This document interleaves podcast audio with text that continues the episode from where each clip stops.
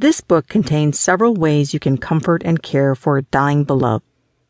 At the end of a life, an essential part of the medical care is comfort care. Comfort care helps or mollifies a person who is dying. Comfort care aims at preventing or relieving suffering as much as possible, and it helps in improving the quality of life while respecting the dying person's wishes. Many people have no knowledge about comfort care when someone close to them is dying. They might be wondering what would happen. They want to know how to give comfort, what to say, what to do.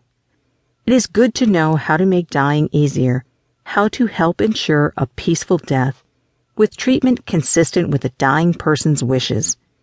A peaceful death might mean something different to you than to someone else.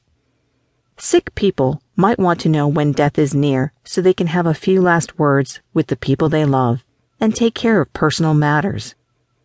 Some people might want to die quickly and not linger. Some would like to be at home when they die, while some want to be in a hospital where they can receive treatment for their illness until the very end. Some people want to be surrounded by family and friends. Others want to be alone. Often one does not get to choose, but avoiding suffering, having your end of life wishes followed, and being treated with respect while dying are common hopes.